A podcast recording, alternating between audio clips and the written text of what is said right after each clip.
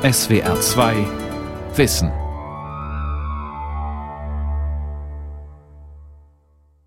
Lübben, Lübbenau, Fettschau, Karlau, Cottbus, Guben, Gubin, Eisenhüttenstadt, Forst, Finsterwalde, Senftenberg, Großreschen, Lubein, Lauchhammer, Bogatinia, Spremberg. Es kann nicht das Ziel einer Landesregierung, es kann auch nicht das Ziel von Politik in Berlin sein, eine ganze Region dann den Alten und den Wölfen zu überlassen. Wolfgang Krüger, Geschäftsführer der Industrie- und Handelskammer in Cottbus. Und dann muss man schon denken, wie weit gehe ich auch politisch mit meinen Entscheidungen in Berlin und welche Folgen hat das letztendlich auch für unsere Demokratie in Deutschland. Heike Zettwitz, Dezernentin für den sächsischen Landkreis Görlitz. Was kommt nach der Kohle? Die Lausitz sucht ihre Zukunft. Von Charlie Kowalczyk. Hoyerswerda, Jari, Zittau, Niesky, Kamenz, Bischofswerda, Löbau, Bautzen, Bad Muskau, Weißwasser, Sgorzelec, Görlitz. Die Lausitz liegt zwischen Berlin, Dresden und Breslau, im südlichen Brandenburg und im Osten von Sachsen. Jenseits des Grenzflusses Neiße schließt sich die polnische Lausitz an. Seit 150 Jahren wird hier, beiderseits der Grenze, Braunkohle abgebaut. Mich zieht es immer wieder in diesen Landstrich, vor allem in den Spreewald, der von der UNESCO 1991 als Biosphärenreservat anerkannt wurde. Ich genieße die Einsamkeit beim Paddeln in den unzähligen Fließen und Flussarmen dort. Hier finde ich Ruhe – weit ab vom Lärm meiner Heimatstadt Potsdam. Im Spreewald leben hunderte Arten von Schmetterlingen, seltene Libellen. Es ist eine Freude, dem Zwitschern der Vögel zu lauschen. Schwarz- und Weißstörche nisten hier, Kraniche, Seeadler, auch Sumpf- und Wartvögel wie die Bekassine und der große Brachvogel. Doch nur wenige Kilometer entfernt endet die Idylle. Zur Lausitz gehören nicht nur der Spreewald, pilzreiche Fichtenwälder und historische Städte wie Bautzen und Görlitz. Sie ist auch geprägt von Abraumhalden, Kohlekraftwerken und künstlich angelegten Seen, den Hinterlassenschaften des Bergbaus. Sie gehört zu den Regionen unseres Landes, die den höchsten Grad an Industriearbeitsplätzen haben. Das ist das eine. Und zum anderen ist es eine Region, die in den 90er Jahren einen ganz krassen Strukturbruch hinter sich hatte. Die gesamte Textilindustrie in der Lausitz ist verschwunden. Und im Energiebereich sind von rund 100.000 Arbeitsplätzen über 90.000 weggefallen. Also die hat es in den letzten Jahren auch echt schwer gehabt. Albrecht Gerber, der brandenburgische Wirtschafts- und Energieminister, will, dass die Braunkohleindustrie bis in die 2040er Jahre erhalten bleibt. Seit der Wende haben viele Städte und Dörfer in der Lausitz ein Drittel, manche fast die Hälfte ihrer Einwohner verloren. Man könne deshalb nur langsam aus dem Braunkohletagebau aussteigen.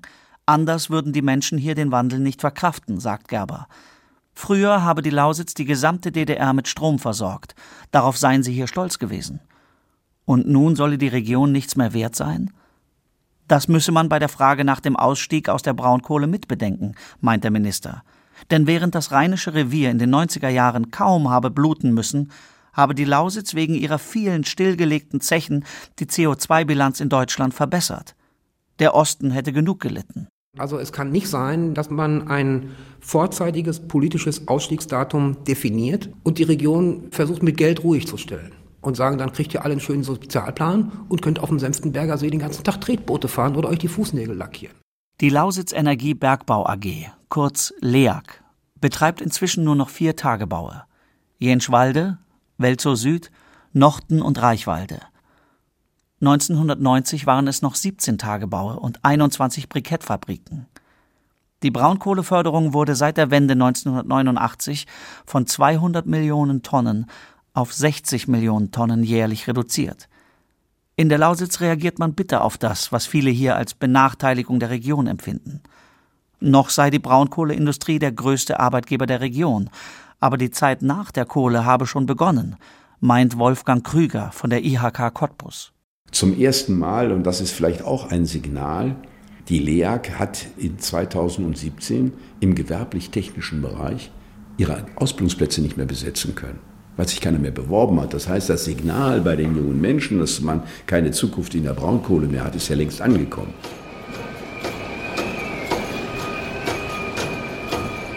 Förderbrücken vom Typ F60 sind die größten beweglichen Maschinen der Welt. Die liegenden Eiffeltürme, wie man sie hier nennt, sind 500 Meter lang, 240 Meter breit und 80 Meter hoch. Stählerne Kolosse, fast 14.000 Tonnen schwer die sich auf Spezialschienen bewegen mit einem halben Kilometer pro Stunde. Riesige Schaufelräder fräsen Abraum und Braunkohle. Pausenlos.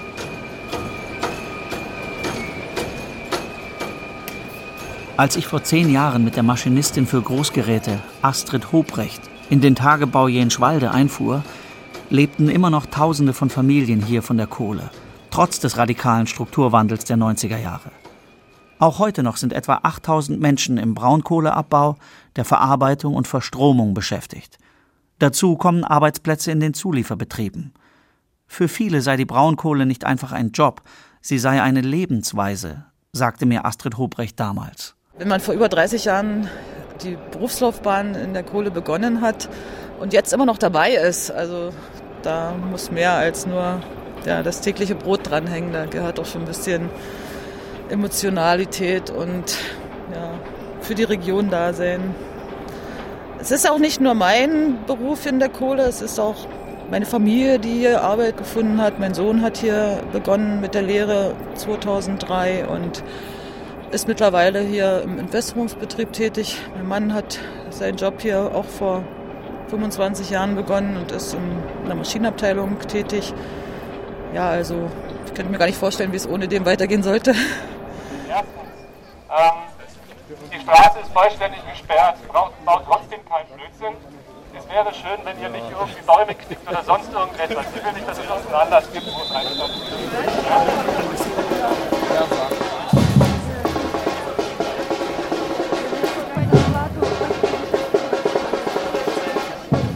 Die Lebensweise hat einen hohen Preis. In 150 Jahren Bergbaugeschichte wurden im deutschen Teil der Lausitz 136 Dörfer abgebaggert. Häuser, Kirchen, Wälder verschwanden für immer. Nicht alle Menschen haben den Totalverlust ihrer Heimat verkraftet. Selbstmorde und Depressionen waren die Folge.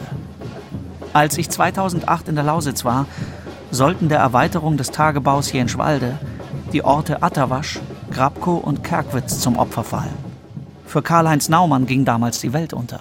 Sie kennen jeden Quadratzentimeter Ihres Grundstücks. Sie haben überall Ihre Hände dran gehabt.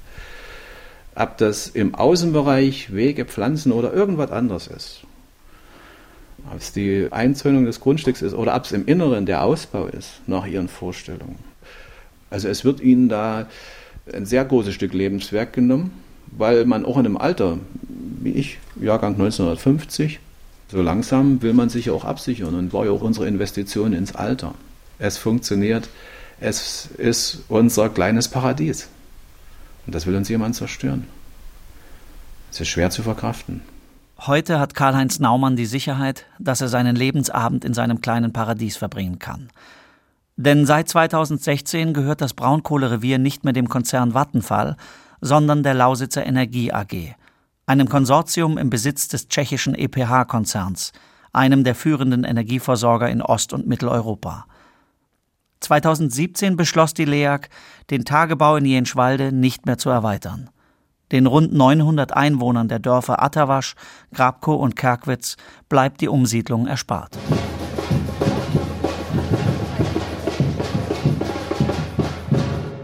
Die heikle Frage, wann Deutschland aus der Kohleverstromung aussteigt, wurde von der Bundesregierung an die Kommission Wachstum, Strukturwandel und Beschäftigung ausgelagert. Doch der Druck auf die Politik wächst.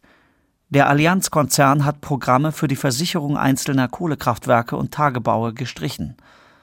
Das DAX-Unternehmen will auch nicht weiter in Firmen investieren, die durch den Bau neuer Kohlekraftwerke das Ziel des Pariser Klimaschutzabkommens gefährden.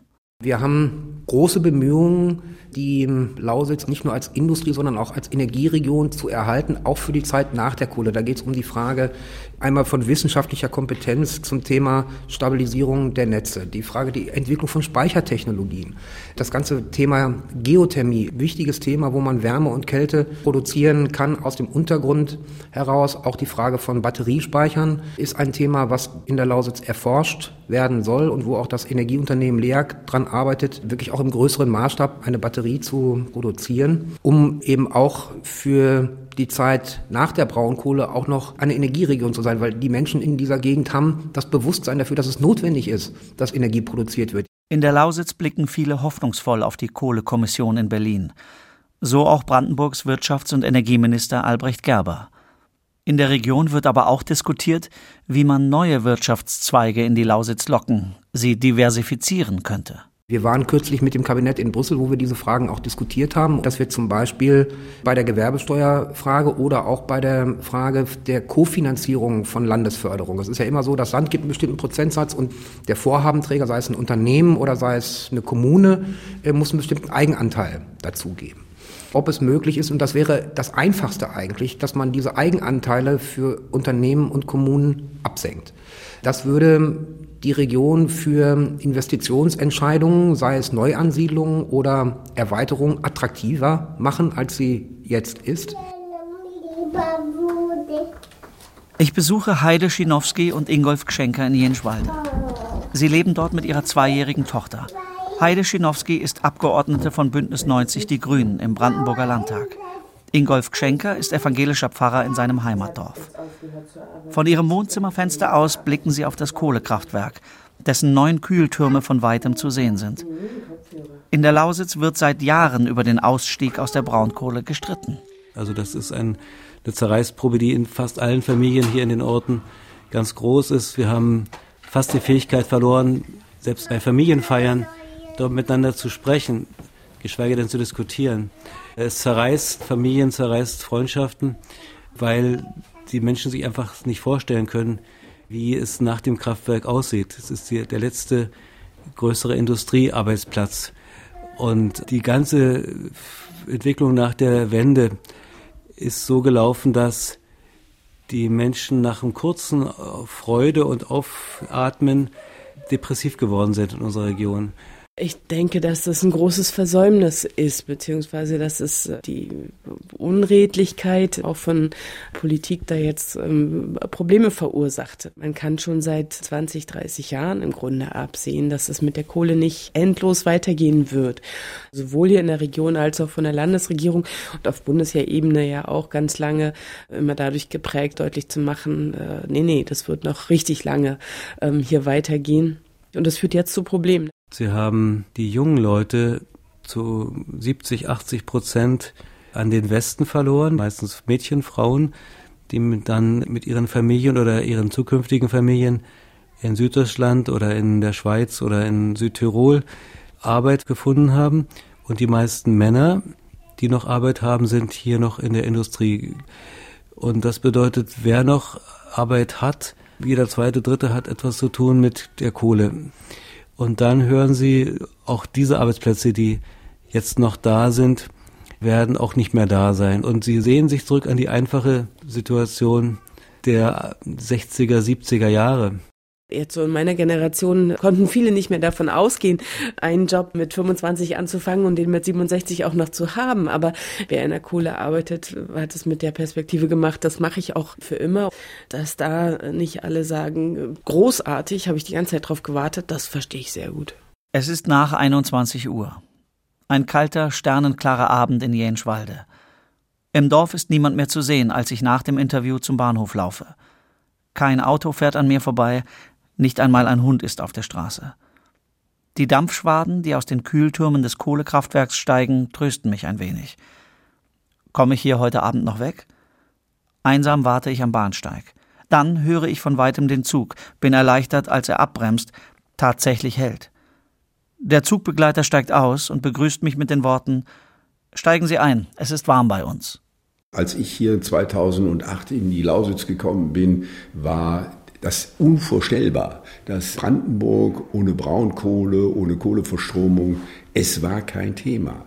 Und wer es wagte, auch nur halbwegs sozusagen die Zukunft der Braunkohle in Zweifel zu ziehen, der sozusagen bekam auch richtig Probleme hier in dieser Region, weil es buchstäblich an einem Tabu rührte.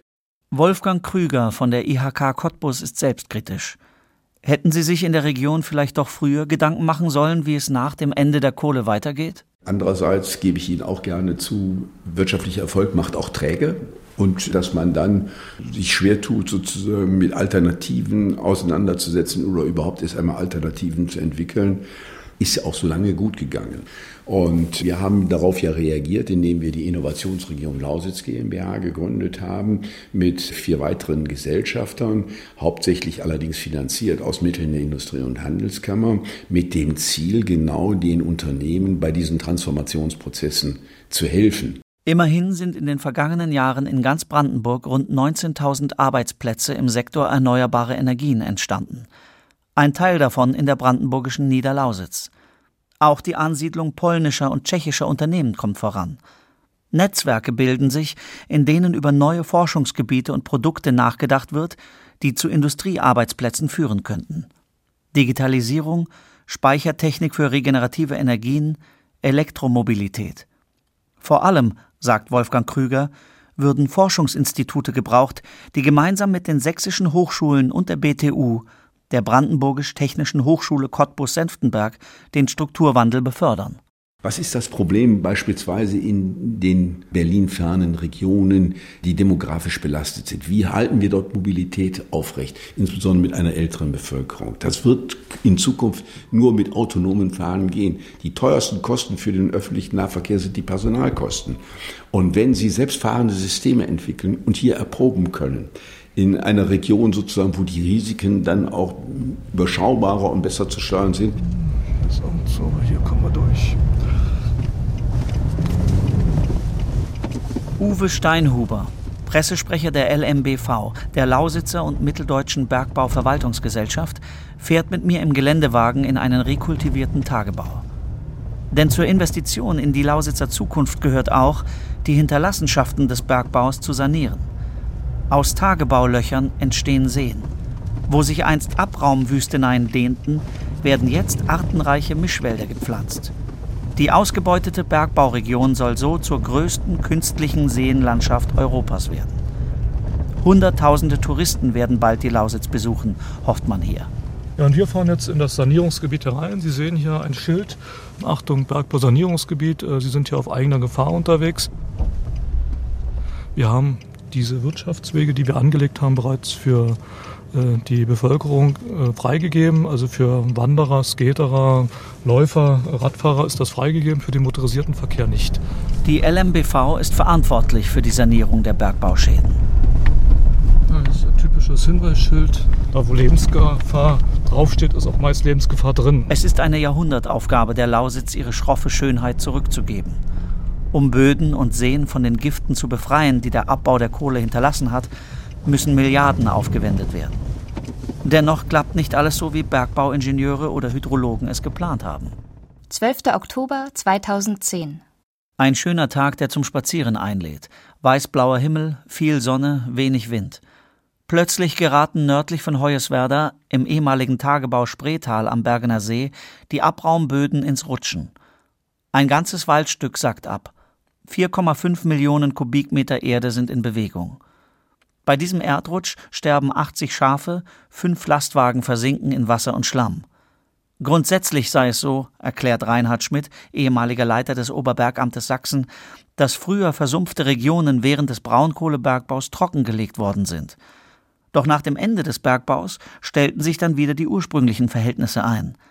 Wenn dann abgekippter Abraum vom steigenden Grundwasser geflutet würde, könne das gefährlich sein. Dass im Tagebau Spreetal kein Mensch ums Leben kam, sei nur dem Zufall geschuldet, sagt Reinhard Schmidt. Man hat also auf einen Boden, äh, dessen Standfestigkeit man verbessern wollte, mit LKWs und Raupen Massen aufgetragen. Und das war das Initial für einen lokalen Grundbruch. Dieser lokale Grundbruch hat dann aber initiiert auf einer sehr großen Fläche von rund 150 Hektar Folgeerscheinung, also ebenfalls eine Verflüssigung des Untergrundes, was dazu geführt hat, dass bestimmte Strecken der Oberfläche bis zu 19 Metern abgesackt sind. Noch heute sind Zehntausende Hektar frühere Tagebaue aus Sicherheitsgründen gesperrt. Auch die Hoffnung, die Lausitzer Seenplatte würde Touristenscharen anlocken, blieb bisher unerfüllt. Immerhin nutzt die Bevölkerung die freigegebenen Tagebauseen als Naherholungsgebiete. Hoyerswerda, Zittau, Niesky, Bischofswerda, Bautzen, Bad Muskau, Weißwasser, Sgorzelec, Görlitz. Und dann ist da noch Görlitz, Perle der sächsischen Oberlausitz. In der historischen Innenstadt reiht sich Café an Café. Touristen aus aller Welt tummeln sich, genießen schlesischen Mondkuchen, eine regionale Spezialität. Pensionäre aus Westdeutschland verbringen hier ihren Lebensabend, weil man so schön und preiswert wohnen kann. Die Stadtführerin Karina Thiemann zeigt mir die Stadt an der Neiße. Diese Stadt ist für 100.000 Menschen gebaut worden. Ne? Also die hatten wir hier in der Stadt und heute haben wir 57.000 Einwohner. Wieder steigende Einwohnerzahlen, aber da hören Sie schon, da fehlt die Hälfte der Einwohner. Wir haben hier andererseits 4000 denkmalgeschützte Häuser. Görlitz ist ein sehr großes Flächendenkmal. Also alles, was Sie hier stehen, äh, sehen, steht innen wie außen im Original da.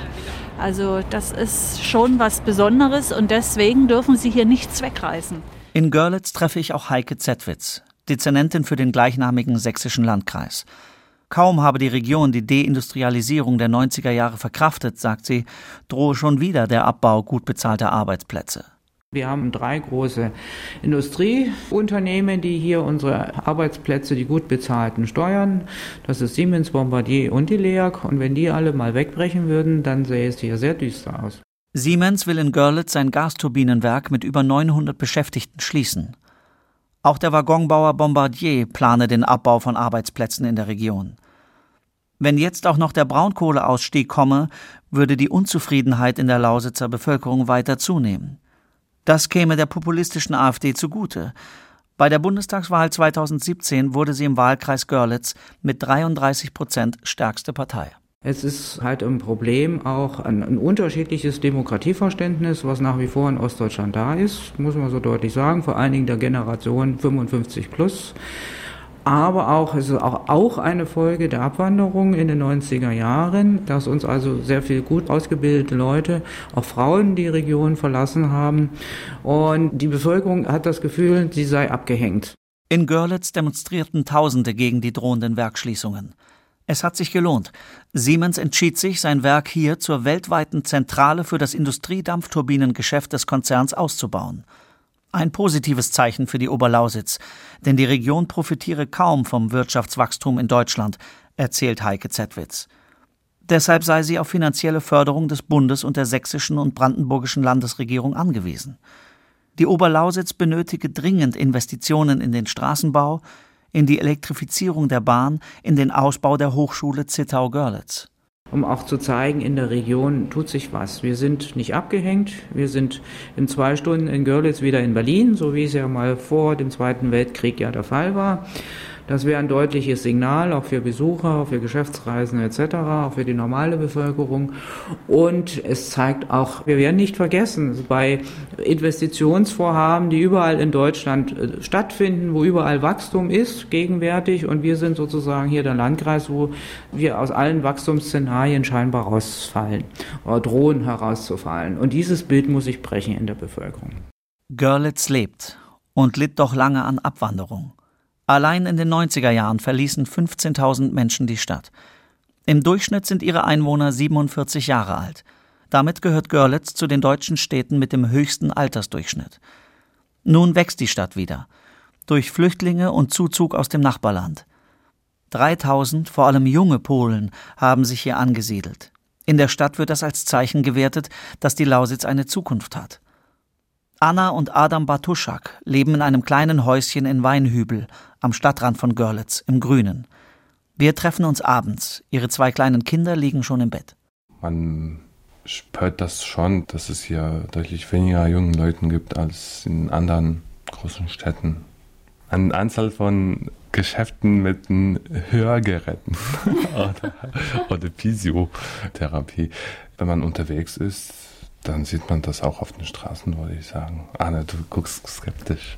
Naja, ich, ich gehe jetzt nicht durch die Straße und sage, oh Gott, Görlitz wird alt und grau. Also ich denke, für mich als 35-Jähriger habe ich hier Angebote, die ich wahrnehmen kann, die meinem Alter entsprechen. Es gibt Initiativen, die Konzerte, Poetry Slams oder eine junge Szene, die auf jeden Fall da ist und durch den Zuwachs an Studenten, durch die Hochschule, auch wenn das immer zeitlich befristet ist, ja, weil die Studenten dann meistens nach Praktikern oder nach den Abschlüssen wieder gehen, aber es gibt auch einen Teil, der einfach hier bleibt, weil er in Görlitz noch einen Markt, einen Bereich hat, wo man selber etwas schaffen kann und kreativwirtschaftlich arbeiten kann. Das deutsch-polnische Ehepaar hat sich an der Hochschule Zittau-Görlitz kennengelernt.